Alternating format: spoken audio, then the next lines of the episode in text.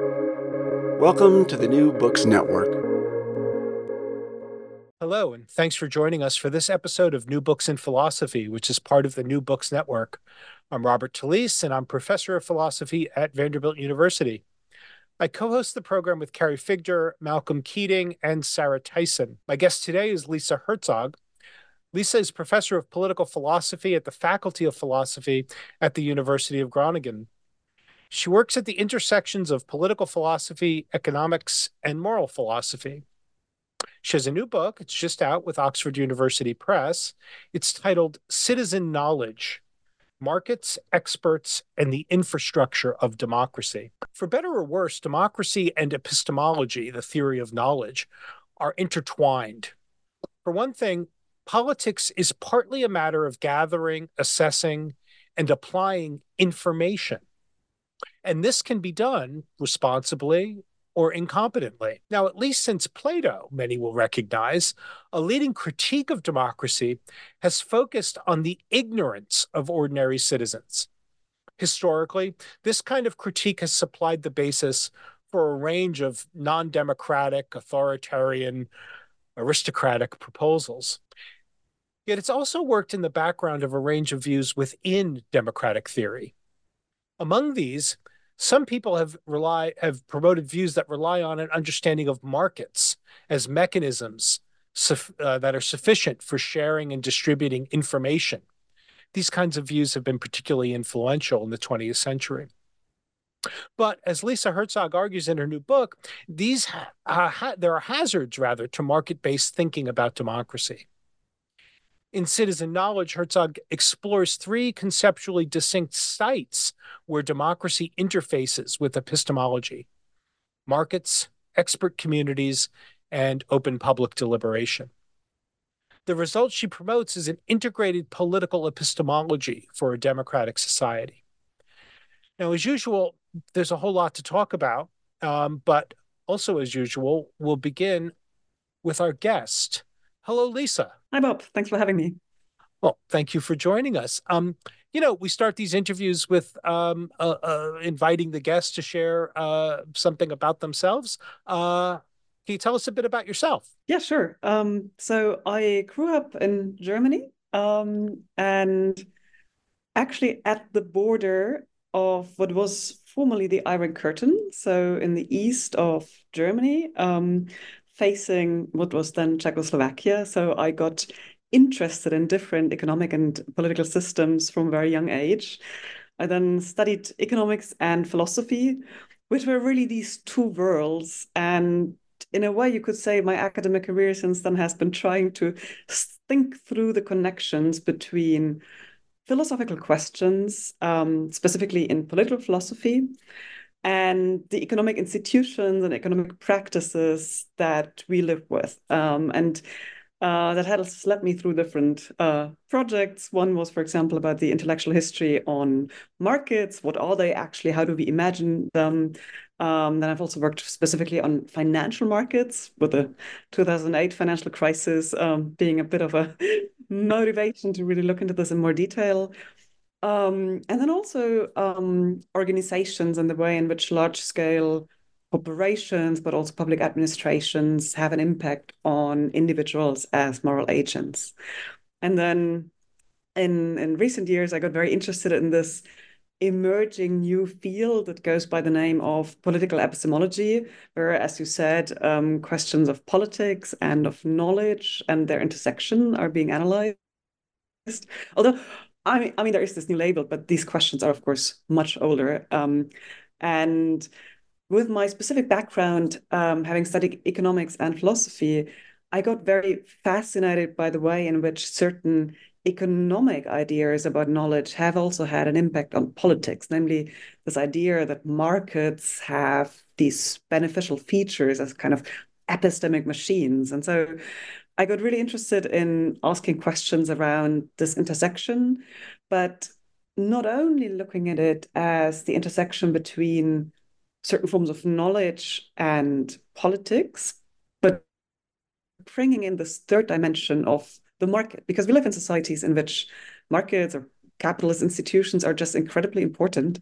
And so my sense was, well, we need to think about all these things together. And then this all becomes very complicated, of course. And I read around in lots of different academic fields, but um, finally now uh, the book is out, and I'm now, yeah, I continue to think about questions about democracy and and the economy, um, for which writing this book has been quite an, yeah, for me a really interesting journey of trying to understand how all these different academic discourses can be brought together.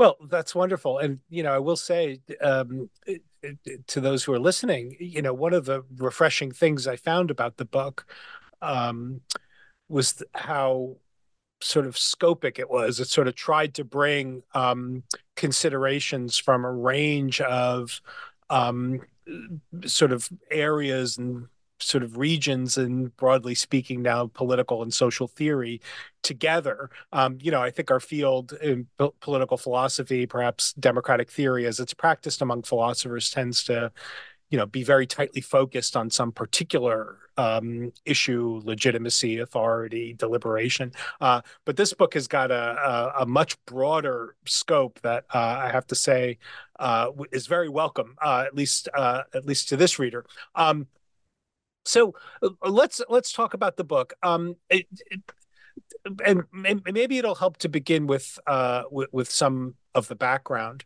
um, so citizen knowledge takes for granted the normative justification for democracy. Um, and it adopts an, an orientation, or it, it, begins from and then develops an orientation that you call democratic uh, institutionalism. Can you tell us a little bit about that that that approach? Yeah, sure. Um, so, as background, I think it's probably helpful to say that some theorists have talked about this issue of democracy and knowledge by asking a very fundamental question of whether we can or should justify democracy by saying that it has certain positive features when it comes to dealing with knowledge. This is a very old argument that you find already in Aristotle when he talks about the knowledge of the many that can be brought together through democratic institutions. And I think there are many interesting things to be said about these arguments, but they also make uh, democracy very vulnerable, namely to the possibility there might be better epistemic processes or epistemic institutions that are not democratic. And if your only reason for uh, supporting democracy is that it has these positive epistemic features, and a better alternative comes along, then you have to go for this better alternative. And that's not what I wanted to do. So I think democracy as a normative project that starts from the equality of all citizens who govern their institutions together, that normative project has far broader normative roots, and there are more arguments that speak in its favor than just that it might potentially also have um, positive epistemic features. And so that's what I take for given. But then there's still a question about, well, but how good can democracies be when it comes to dealing with knowledge? And that's where this approach that I call democratic institutionalism comes in, namely to ask, well, what ways of institutionalizing this democratic project actually work better or worse in certain situation or maybe also for certain subfields of society you know how, how do you democratize um, politics in the sense of uh, making laws. How do we democratize maybe the economy? That's another project of mine. So um, the question is, is in, in, in, in the book is far more how do we build the kinds of institutions and social practices um, through which democratic principles, democratic ideals can be realized? And what do these democratic institutions then have to do with knowledge and different forms of knowledge and so on. That's great. Um, so let's let's then again by way of sort of stage setting, more or less. Um, uh, now, a big qu- a sort of question about the big picture. Um, can you lay out for us sort of the contours of, of the sort of the problem that's being addressed here? Um, you're you're concerned in the book with a, a family. Um, they are related. A family of issues um, that have beset uh, sort of democratic societies with capitalist economies. Um, and those problems, particularly, are problems that have to do with um, uh, the relation between sort of politics and knowledge. Um, uh, can, can, you fill in that part of of uh, uh of the framework uh, against which the book proceeds? Yes, sure. Um, so there is a certain picture of democratic politics, which I don't know whether anyone still holds this, but which was sort of prevalent maybe until 10 years ago or so. I don't know exactly, where um, politics meant that people had to find compromises and solutions to disagreements of interests and disagreements of values. But they would sort of agree on what the facts are. And, and you sort of have this common understanding of the facts. Um, and then, you know, employers have different interests than employees, and you need to find a way of dealing with these uh, conflicts of interest, or different groups in society have different values about um, how much how much distrib- redistribution you should have, or about how to seriously take environmental issues. And then those are these value questions, and that's what politics needs to deal with. But the facts are sort of already there. And this has maybe never been true, but it's definitely not been true for the last couple of years, where a lot of issues that we would call political turn actually around the facts themselves. So the facts themselves became politicized. And many forms of how we generate knowledge became, or how we generate or transmit knowledge also became, became politicized. So to, to just give one example, um, that I was really sort of that hit me in the, in the, stomach when I read this about this first. Um, there is um, a lot of historical research on how the tobacco industry starting in the 1940s and 50s, um, distorted the production of knowledge about the harmfulness of smoking. Why? Well, because they had an economic interest in continuing to, to make profits by selling tobacco products. And if people understand how harmful smoking and also secondary smoking is, then first they may not buy these products anymore, but also politics may come in with public health considerations and may actually ban smoking or may at least um, put uh, certain controls on it and so on. And so what they did, and this this is uh, very thoroughly um, historically established by, by various scholars, they manipulated the way in which this knowledge was generated by experts and how it reached the general public and political discourse. So, for example, they would systematically sponsor those researchers that had alternative theories about lung cancer. So lung cancer not being caused by smoking, but by all kind of other causes. Or they would um, always um, throw doubt on certain studies that did show um, a connection between smoking and harmful health outcomes. And of course, science actually always proceeds with doubt playing a very important role because if you don't doubt uh, the results of certain studies you cannot make them really solid by, by really checking all of the possibilities um, making sure you haven't overlooked anything. That's why we have peer review in, in, in the scientific process and so on. So in a way uh, the tobacco industry used this very crucial element of the scientific process against the creation and against the dissemination of knowledge about the harmfulness of smoking. And this delayed um, uh, regulation uh, for, for decades. And there's still, from, from what I understand, ongoing lawsuits about all the you know the the different responsibilities that different uh, companies had in this.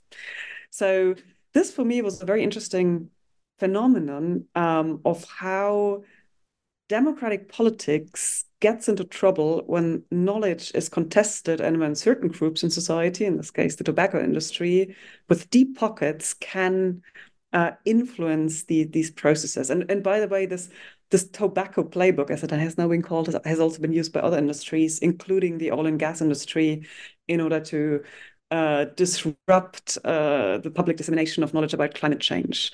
And so there is there's a lot going on at this interface between market actors, democratic rule setting, and the kind of knowledge that is needed in order to allow democratic politics to, to, to to do the things it's supposed to do, namely to, to make laws that serve the public good in some way, that find compromises between different groups, and so on. That doesn't work if certain epistemic processes are not functioning well. Right, and uh, you know when I was reading the, um, the discussion or sort of early in the book. Um, uh, uh, particularly about this this uh, example, uh, the tobacco example, you know, I, I, I kind of felt nostalgic for, you know, in a way, how much simpler the epistemic issues were in the uh, you know 50 years ago sort of before the internet before there were uh, very um, easily accessible channels by which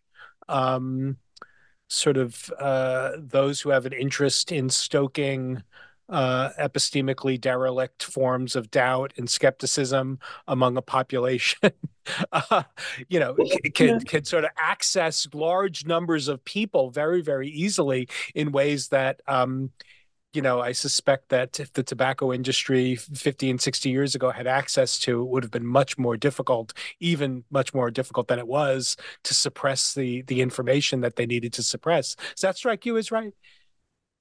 Um, I, I mean, it's, it's really an interesting question how much better or worse things are. I mean, a natural tendency that you often hear is that people think, oh, it's all gotten so much worse because of the internet.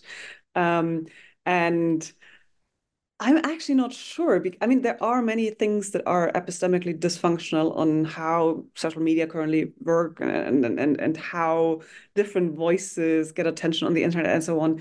But it's really interesting that you say um, it seemed so simple at the time. Yes and no, because there was also so much that uh, the general public just didn't know at the time. Right. And I think we are in a process of understanding many of these things much better. And so we see what a disaster these things can be, but we have not yet come up with new solutions. And of course, the new solutions that we need need to be made for today's age with the internet, with social media, also with their potential benefits in terms of finding out things, disseminating other stories, and so on, uh, and not for the age of, of when when the tobacco strategy started. But um, I'm I, am i am not sure whether nostalgia is actually, you know, called for here because maybe it was just as bad, but the general public just had no idea and was maybe less enlightened about how all these power uh, plays were being played behind closed doors. Uh, maybe maybe maybe I'm just um, jaded from uh, you know the, the last couple of years in that in my country.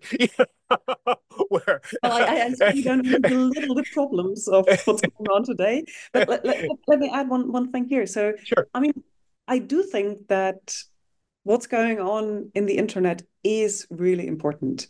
And there is a lot that a lot of research that gets done on this and, and that's great and very important. I made a pretty early decision in uh, thinking about this book project that this wouldn't be my main focus because I think to a certain extent the problems run even deeper because you know if we had a really well functioning democracy in I mean in, in many countries they democracy are not functioning very well then we could regulate the internet very differently and we could make it much more functional for democracy. But the reason that this is not happening uh, is exactly that we already have this imbalance between economic actors and the democratic public, and, and the processes are already distorted. And so I'm, I'm trying to steer away a little bit from this, this focus on what's happening on social media, what's happening uh, through online mis misinformation, all these things, not because they're not important, but because I think there's an underlying sort of political economy layer to the problem that also needs to be taken into account. And that's more what my book focuses on. That's fabulous. That's fabulous. Um, it's great. So um, uh, w- we'll talk in a minute about the element of your argument that has to do with the ways in which sort of the the democratic ecosystem is already structured uh, to advantage uh, you know certain kinds of actors and certain ways of understanding the kind of knowledge uh, um, uh, that democratic uh, societies need. But before we get to that, I want to ask the sort of the the background philosophical question, which you you address in an early chapter. Um, uh, namely, what we're talking about uh, in this context uh, when we're when we use the word knowledge. Um, so a lot of us, a lot of contemporary democratic theorists, maybe this has become a, a prevailing view among uh, philosophers, at least working in democratic theory, um, think that democracy is, at least in some measure, an epistemic proposal. Um, and that always sort of just raises the question of what knowledge is. Um, and I take it that um, the challenge that's embedded within that question, what do you mean by knowledge, um, is to uh, identify, you know, a conception of you know the kind of knowledge that is relevant for democratic politics um, in a way that doesn't instantly sort of invite uh, a kind of challenge, uh, sort of that we get in Plato, uh, kind of ep- epistocratic, to use the David Estlund term, challenge, right? If knowledge is what's important in democracy, why aren't experts in charge? Um, so, can you tell us a little bit about how you understand knowledge in a way um, that might not so quickly invite that uh, that that that that that epistocratic or Platonic challenge? Yes, that's something I've struggled with a lot when thinking about this project because there are, of course, endless discussions among philosophers that try to come up with the best possible definition of knowledge. And those discussions discussions will not end uh, anytime soon, from what I understand, um, because there will always be a new challenge, uh, new counter examples, and so so so I I came to the point where I thought, okay, I cannot wait for theoretical philosophers to sort out what knowledge is and then give me this nice sort of package definition and then I can run with this. I have to be a bit more pragmatic here. And I mean, I guess I also have certain pragmatic uh, theoretical uh, background assumptions. Um, so I understand knowledge in a, in a pretty broad sense as our connection to the world out there um, that helps us navigate our shared reality. And shared is important here um, knowledge is almost always a, a social entity. We don't know things just on our own. We know them because we're part of communities. And in these communities, we we learn um, what the world is like. We acquire a certain language. We um, we acquire a certain yeah, a certain worldview, certain background assumptions, and our sense impressions of what we see when we look at the world are always already shaped by our membership in these different communities. But that doesn't mean that you collapse into some kind of relativism because um, that reality out there is actually quite good at pushing back at us when we get it wrong. So if you, uh, to take a very, um, you know, a simple example, if, if, if you if your knowledge about the the train times is wrong and then then you'll just miss the train. Or if you're if you if you don't understand which medicine works uh, for which illnesses then your health is uh, at risk. So and and what's interesting is that in everyday life we use the term knowledge without lots of problems. I mean sometimes you have boundary cases you know could i call this knowledge or is it more you know, a, a strong belief backed up by certain forms of evidence.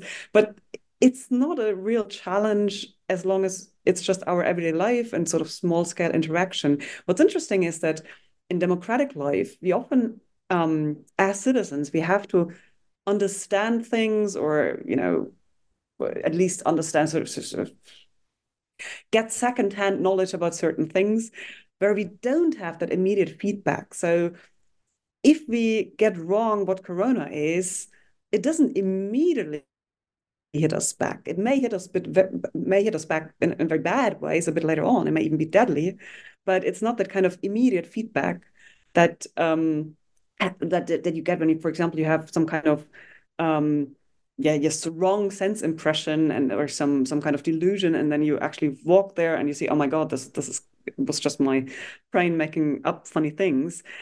That's not what happens when you have wrong beliefs about um, the forms of knowledge that we need for politics. And that's also why it has become possible um, for, for people to live in what we now call their own bubbles, where they refuse to believe certain things because it doesn't have an immediate impact on, on, on their everyday lives. And they can afford, as it were, to, to stick to, to factually wrong beliefs because reality doesn't immediately hit back. Maybe right. it doesn't the long run. And because democracy is, is, is, ultimately about the whole of society and also uh, meant to deal with the long-term stability of our political institutions, democracy as a whole can't afford to rely on on wrong beliefs, um, it then reality will indeed hit back. And I mean, climate change is one of these cases where this is now happening, and uh, we all see that you know we cannot deny this because it, it's happening. It's we are experiencing all the the symptoms, and we really need to take it seriously. That seems right. You know, um, and again, it, just to pick up on the uh, the uh, the coronavirus case um, one one thing that I was thinking about uh, in in reading the, the, the your discussion about what you mean by knowledge and and the kind of knowledge that we need for democratic politics um, is that um, you know it occurred to me that uh, at least in the United States. Um, maybe there is something to be said for a more, uh, least some. Maybe we don't maybe maybe we don't need to go back to the Gettier problem and try to educate the public about all the counterexample stuff. But um, you know, the distinction, the sort of humdrum distinction between sort of you know the truth of a belief and the justification you might have for holding it. Um, which is you know first week of an epistemology class in philosophy you know seems to be lost on um on the citizenry in a certain way. I was just looking last week at a a, a criticism of the uh, well, what was alleged to be a criticism of the country, of, particularly of the, uh, the, the our health officials in the United States, particularly Anthony Fauci's response to the coronavirus, um, pointing out all these statements that he made at various parts of the pandemic that turned out to have been false or not the entire truth, without any indication that epistemic evaluation is sometimes really a matter of you know looking at what the best evidence at the time something was said warranted this rather than just sort of correctness or incorrectness. Um, does that seem right to you that sort of there's a uh, there's a need to sort of think also not only in terms of the correctness of a belief but in the um, in the way in which beliefs can be better or or or less responsive to the state of the the evidence at hand? Yeah absolutely. And that, i mean this, this is a very nice example because it shows how evidence builds up over time. And at a certain point in time you may think that the preponderance of evidence points in a certain direction.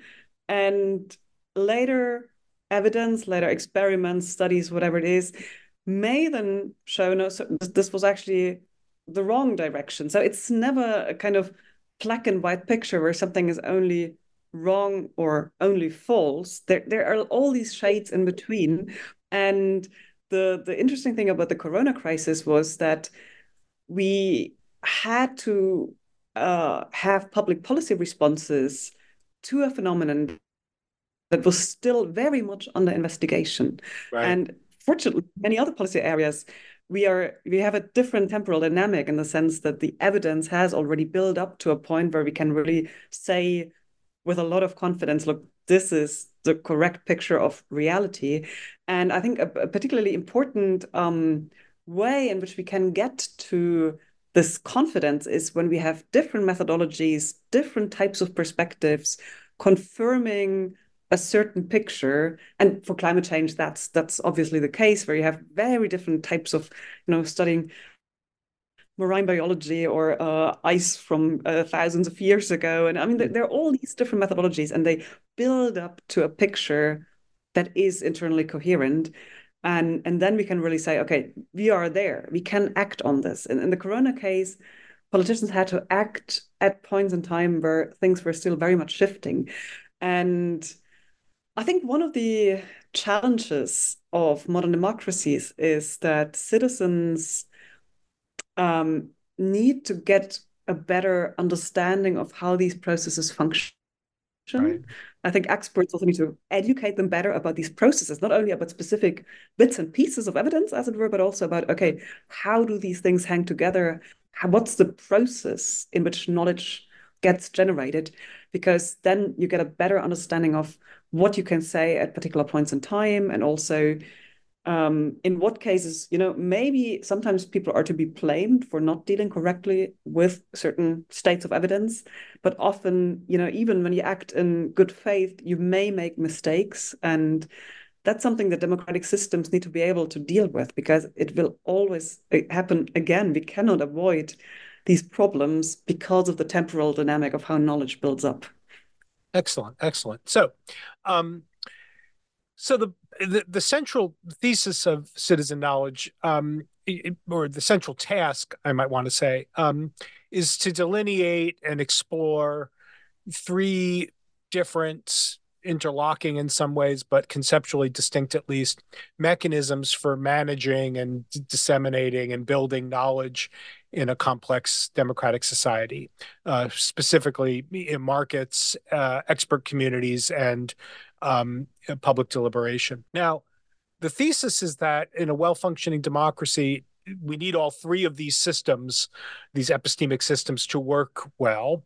Um, but your the critical edge of your argument is that uh, we need to guard against a tendency to allow um, uh, w- w- one of these sort of uh, one of these bits of architecture to dominate uh, the others. And um, uh, one uh, one way in which this uh, can happen, and one way in which it does happen, is we see sort of uh, market thinking kind of infiltrating our our um, our political consideration of of issues and questions and bits of knowledge that really should be governed um, by means of um, uh, other uh, the, the uh, one of the other two mechanisms. So, um, assuming that's the right picture, correct me if I'm wrong. Um, can we can we start with markets? Can, you tell us a little bit about the role of markets in a healthy democracy vis-a-vis its epistemic uh, uh, um, ecosystem? Yes, thank you. So, actually, if you really pushed me how necessary markets are, um, what I would say is they are maybe the least necessary of these three mechanisms. So maybe there could be a future society where we wouldn't need them, but right. where we currently are, they can still be a useful institutional solution to certain problems. Now, the one key argument that connects markets and knowledge, and um, this is an old story. You can find uh, it already a little bit in Adam Smith, but then the, the, the author who really pushed this line uh, very much was was Friedrich August von Hayek.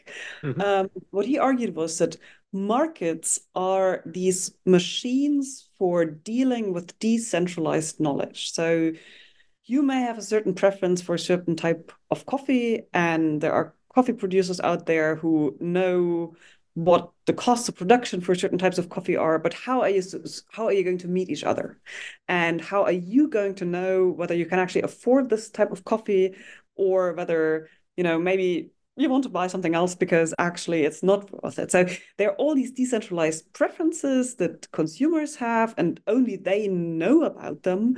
And there is all this knowledge about production, new technologies, new materials, but also shifting prices of raw materials and so on. And what Hayek argued was that it's impossible for a centralized planner.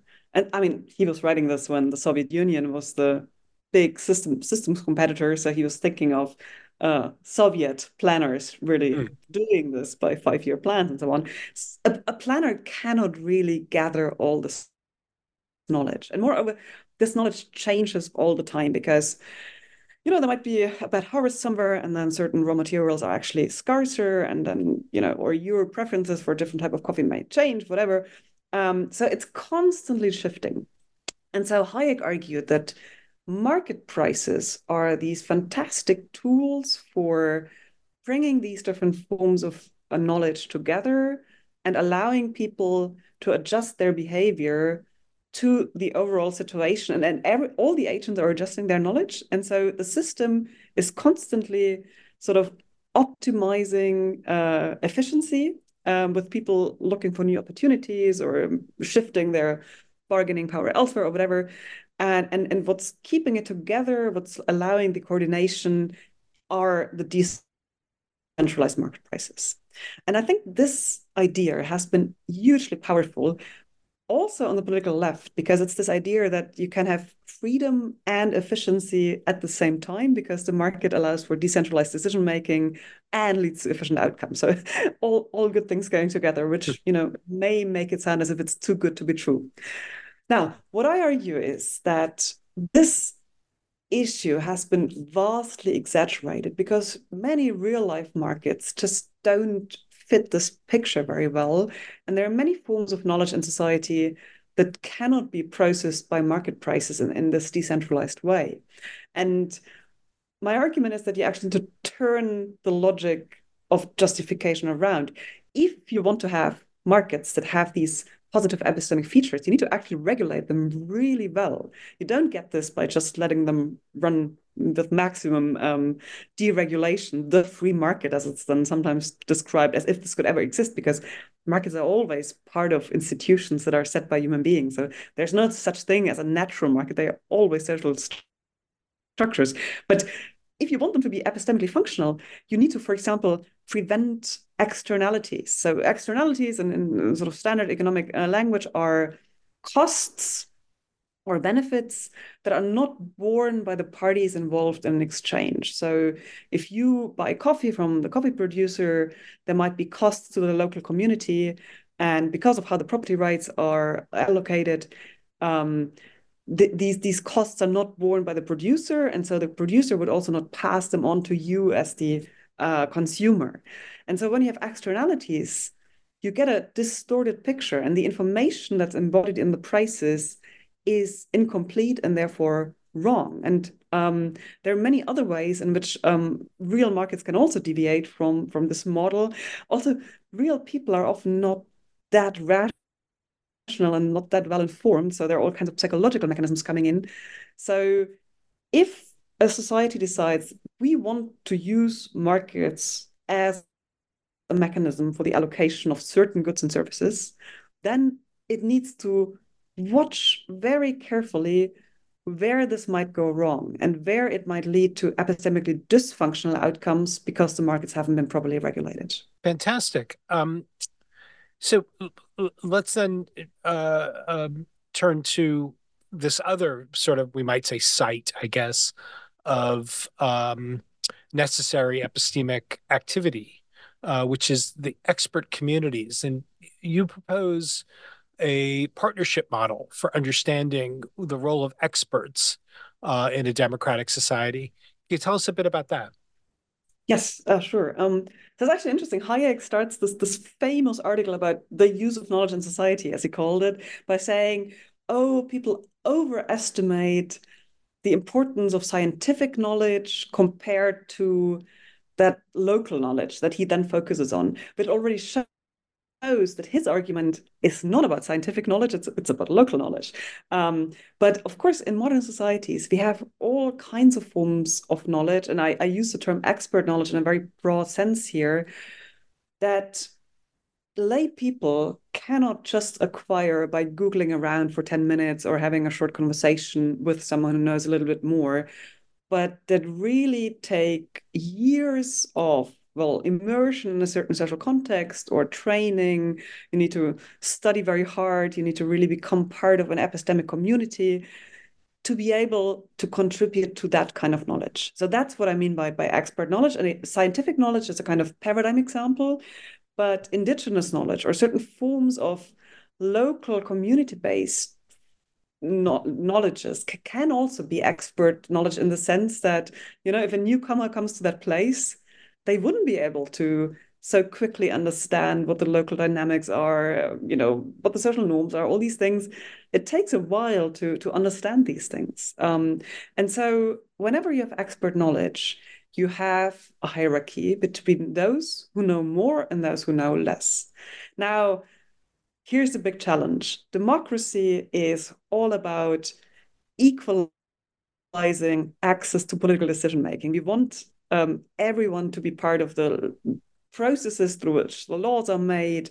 Everyone should be able to participate in public discourse and so on. But then on certain things where we require expert knowledge, there is really a difference between someone who has studied these things for years and someone who's just just thinks that they also know something about it, but they really don't. And I want to take the reality of that epistemic difference seriously and yet find a way of integrating these forms of knowledge into democratic decision making. Um, and, and that I think is, is really a challenge, but and it's one where the tension will always be there. But epistemic communities and the broader democratic public together can manage these tensions. And that's why I call it a partnership model, where there are different responsibilities, both for the general public vis-a-vis the expert communities, but also for the expert communities.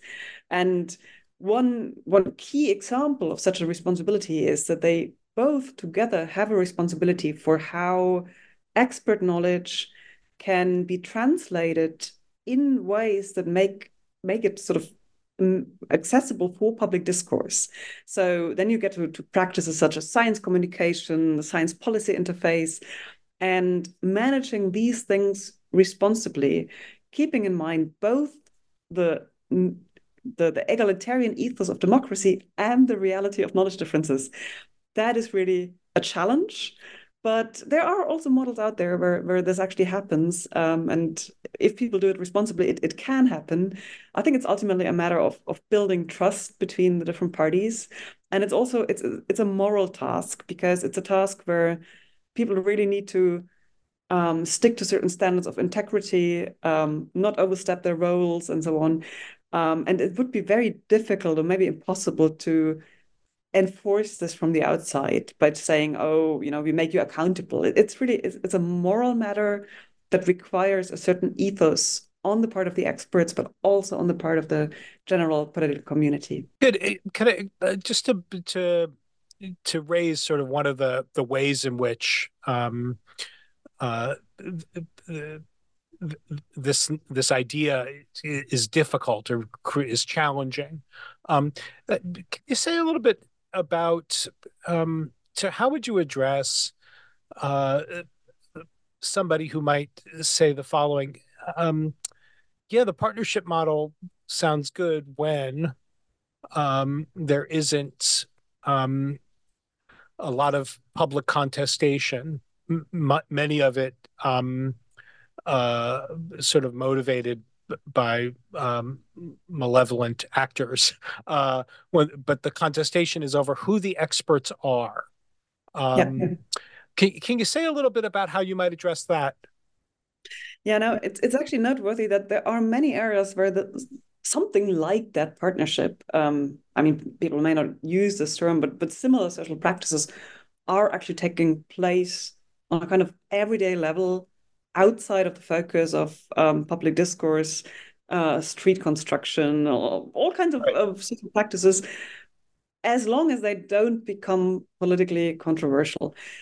When you have big controversies, what sometimes happens is that the groups of experts are also divided and it you, you can have different scenarios there. You can have scenarios where, as as we talked about earlier, the evidence ha has not yet been consolidated into a clear picture, and there can be genuine good faith disagreement among the expert community. And, that can then be picked up by different political actors who maybe have different interest, interests tied to it. Um, and then they might all have their own experts, as it were. Um, and uh, another scenario is that there is actually an expert consensus but because of material interests, certain um, societal actors try to install pseudo experts as a counterparty. And then from the outside, how can you tell what's really going on? And how can a lay person who's confronted with two political parties, let's say, and each of them has certain people um, whom they cite as the experts who support their position, how can citizens decide? And I think those this is something very difficult because of the temporal dynamic of knowledge and because often it's so difficult from the outside to see what's going on. And I think there are certain things that we can do. I mean, we can ban certain practices that are obviously harmful. So, so one example would be that sometimes in the past you had constellations where um, university professors would be paid by companies to put their names on studies mm. um, that the companies had done and the, the professors had not been involved in, but just to lend credibility uh, to these studies by having the names of, of, of, university professors on them. This is obviously something where we can and should say, sorry, that this is, is just not a legitimate use of your position as an expert. And it's actually incompatible with the role that you as an expert should play in society. So, so there are ways of um, banning extremely bad practices uh, that are obviously epistemically harmful. But I fear that there are also many constellations where it's, it's really difficult to um, do something in terms of regulation. I think sometimes you can really appeal to the ethos of the academic community. But but here's the thing: academic communities tend towards homogeneity in a way that can also be internally harmful because. Right they need the dissenters they not not the flat earthers maybe because i mean this is a case where the evidence is really too strong but in many other areas it's a very healthy thing for an epistemic community to have some people who say, oh, you know, you all think this, but maybe there is another, another explanation.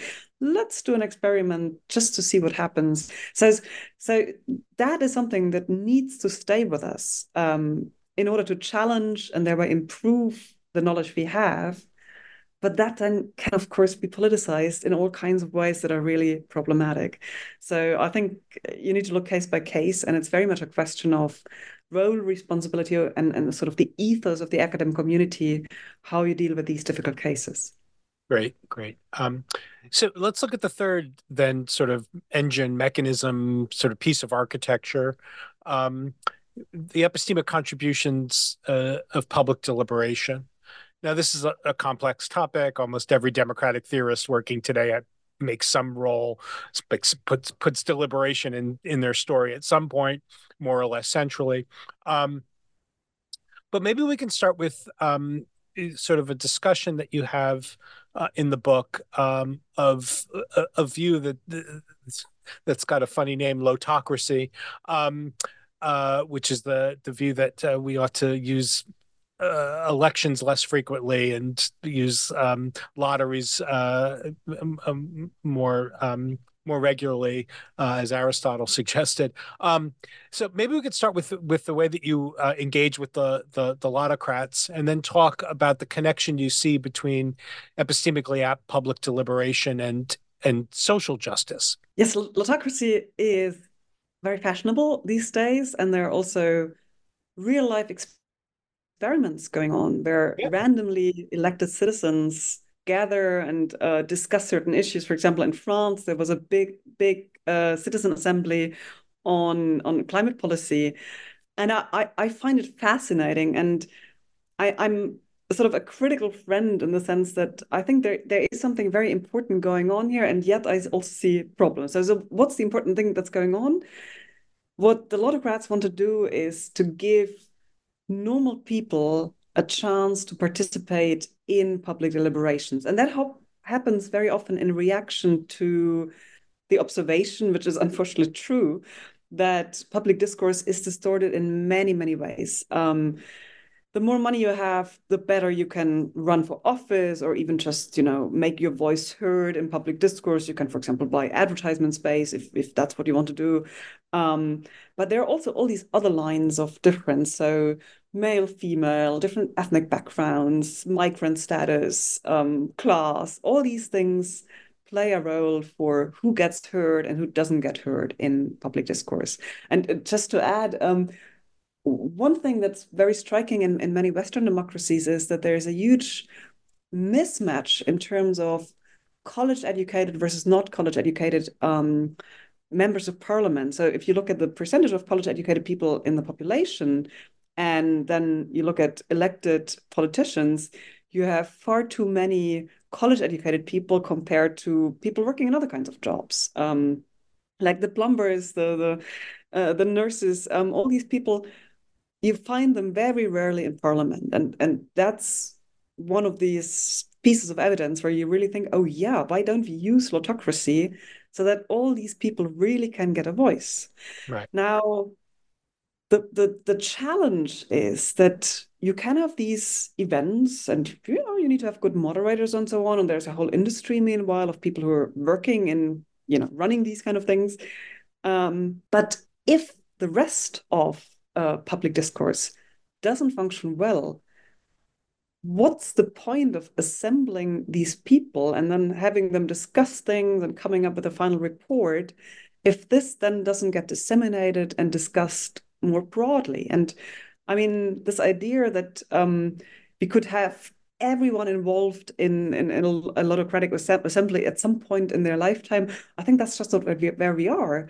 And we need to focus also on making the rest of the political system and the, the, the ways in which public discourse is organized and the ways in which people get into parliament, we need to also work on these things. Um, and I mean, it, it's it's really sad, but so far of all these nice lottocratic experiments, from what I know, hardly anything has been picked up by parliamentary policy and, and really turn into law or something like that. So it just doesn't work at this point. Um, maybe we should keep trying, but we should also try to make the political systems that we have more just so that they really work for everyone. And that is also the connection that you mentioned to social justice.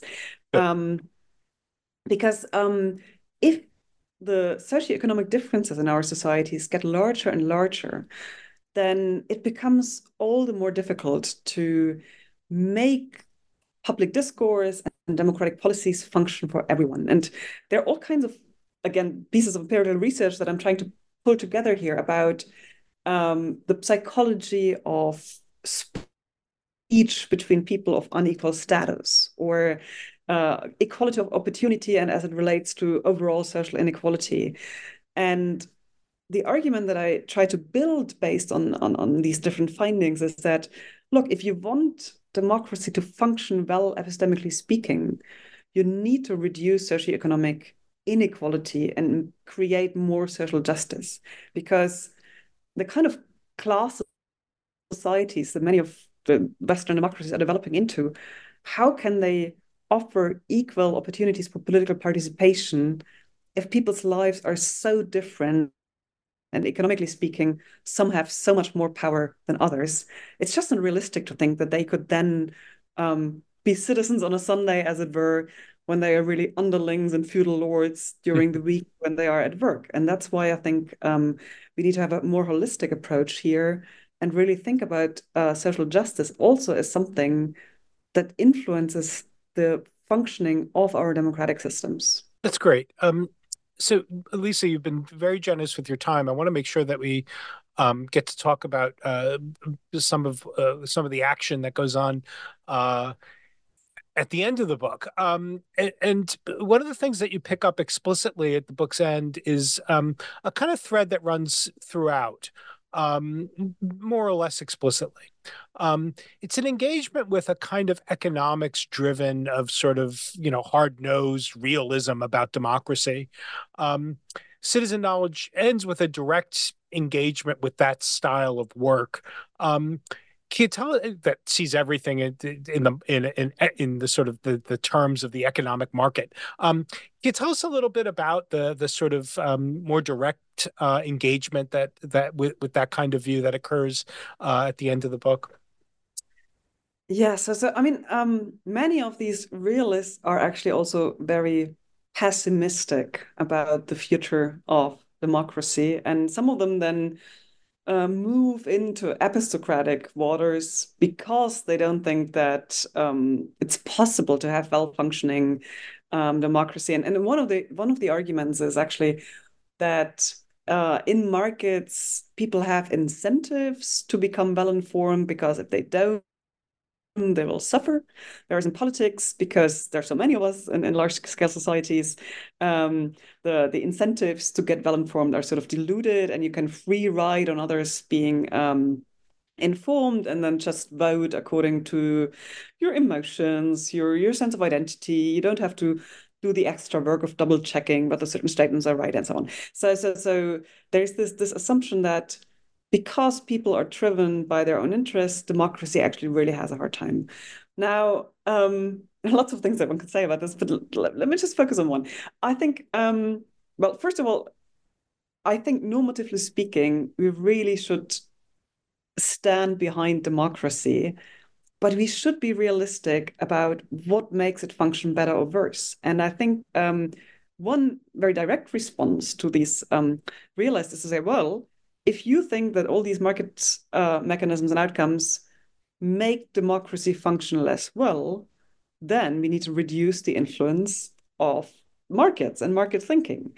Um, and I, I mean, maybe I'm just you know, a naive optimist by nature. I don't know. Um, I, I, I think um, it's not impossible to also imagine a system where democracy is really first and democracy determines what the economic system should look like. And if there are these effects that you know people people tend to free ride um, on the knowledge of others then we need to be realistic about it and we need to ask okay but but you know what what can we do to deal with this better? And one possible answer here is well what about all the intermediate institutions that can help people make sense of politics without huge epistemic burdens, without having to spend all their evenings uh, reading up on certain things, and yet help them be responsible voters. So, unions, for example, can play a very important role for not only fighting for the interests of workers, but also informing um, citizens about certain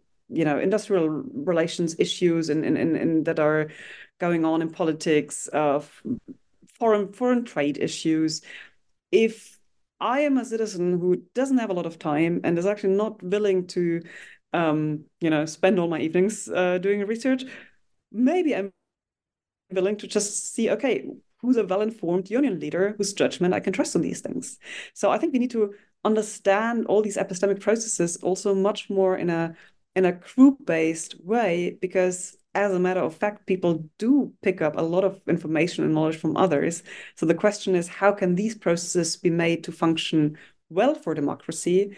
And is that it's actually really interesting that a lot of this market thinking is it's it's very individualistic, and there's the assumption that it's always the individual that carries the epistemic responsibility. But I think here psychology really tells us no, that that's not how it works. And, and there are lots of reasons to think that we are cruel animals. So that's what we need to be realistic about.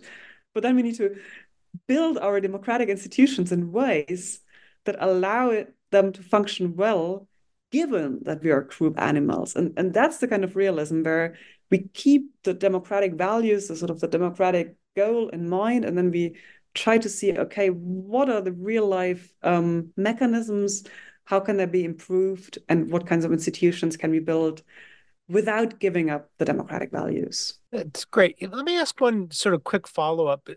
You know one of the things just on picking up on your point about how individualistic some of these um, some of these sort of skeptical uh, arguments are um, you know it also has struck struck me um, that a lot of these um, these programs that uh, either focus on voter ignorance or irrationality or the you know the the, the sort of rational irrationality literature. Um, you know it's individualistic in this uh, in this other sense i think. Maybe uh, we'll see if you agree in that a lot of the data that's brought um, in defense of the conclusion that ordinary citizens again taken as individuals don't have can't acquire the right information can't you know it's unrealistic to expect them to be motivated to acquire the right information so on and so forth. A lot of these um, sort of empirically sounding uh, uh, arguments also are individualistic in that they understand the bits of you know they understand knowledge individualistically in the following sense. You know a lot of these arguments run on you know the data from surveys that just sort of ask people you know what are the three branches of government? You know they, you know, they ask them like sort of phone book kinds of questions um, discover that uh, you know an alarming percentage of the citizens in a given country can't answer these sort of little tidbit of information, you know, can't give you these little tidbits of information about the political circumstances under which they live. And then that's taken as evidence that they must, um, the citizens must also therefore lack information of any more holistic kind. Do you see that as that strikes me as a as a, a sort of um, uh, insufficiently warranted set of inferences from the inability to answer these sort of textbook questions that are very atomistic to the broader conclusion that citizens are sort of in some more holistic sense politically incompetent. Does that strike you as an error as well? Yes, I agree. And let, let me make two points on this. So the first is I think um, lots of these questions are actually stuff where even very, you know, highly educated, well-informed, politically interested people would actually spontaneously say, "Oh, let me look this up," because yeah. it's the kind of knowledge that you can immediately Google, but that you don't need to have in, in, ready in your in your mind all the time. And I think, in a way, we haven't yet made the shift from what was for centuries humanity's situation that knowledge is difficult to access to a situation where many forms of knowledge are easy to access, but what matters is that you know how to find them in reliable ways and where you need to be able to place all this Googleable knowledge into broader ways of understanding a political system or a social situation. So, so I think these these surveys where you ask people little bits and pieces of knowledge are very much still in, in the old paradigm of oh, we need to store all the knowledge in, in people's heads, which was you know already not true since we have book print and so on. Um, but with the internet, of course, it has become even you know more radical. That you know there are lots of things that we don't need to know by heart, but we need to be able to navigate the instruments of knowledge, like the internet and so on, in the right way. And we need to have a deeper background understanding for placing the bits and pieces.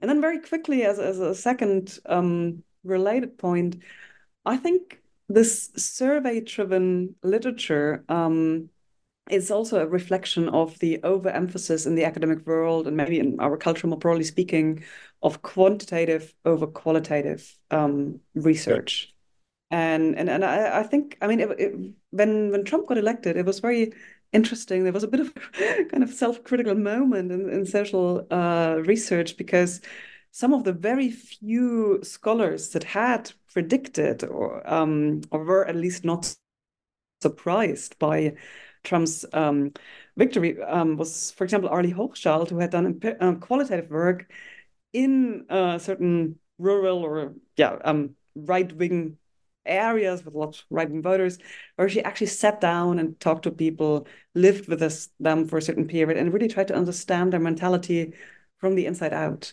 Whereas in, in lots of the surveys, people had also just um, responded uh, apparently in, in with with um, social desirability bias in the sense that they they said what they thought was expected from them.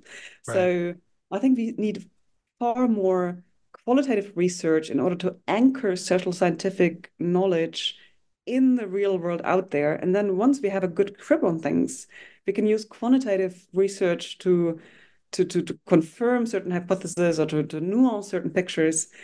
But I think if what we want to understand is the world out there and not just some data set, qualitative needs to come first to anchor the data and the concepts on which the data are based in the social reality and only then does it make sense to do quantitative studies. Well, that all sounds right to me for what it's worth. well, to convince others. well, Lisa, um, uh, thank you so much uh, for joining me on on New Books in Philosophy. It's really been a great pleasure uh, to to talk about your new book. Um, and um, you know, there's a lot. In, we sh- I should just alert our readers. There's a lot in the book that we, a lot of details, a lot of uh, interesting maneuvers, a lot of uh, very cool argumentation that uh, that we didn't get to discuss. Uh, so I, I, I recommend uh, to anybody listening to to go out and check out the book. Um, uh, and just to remind our listeners. Um, well, firstly, to thank them for joining us for our discussion. Um, I've been talking to Lisa Herzog.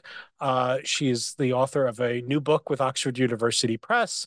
It is titled Citizen Knowledge. Uh, thank you for listening to New Books in Philosophy, and bye for now.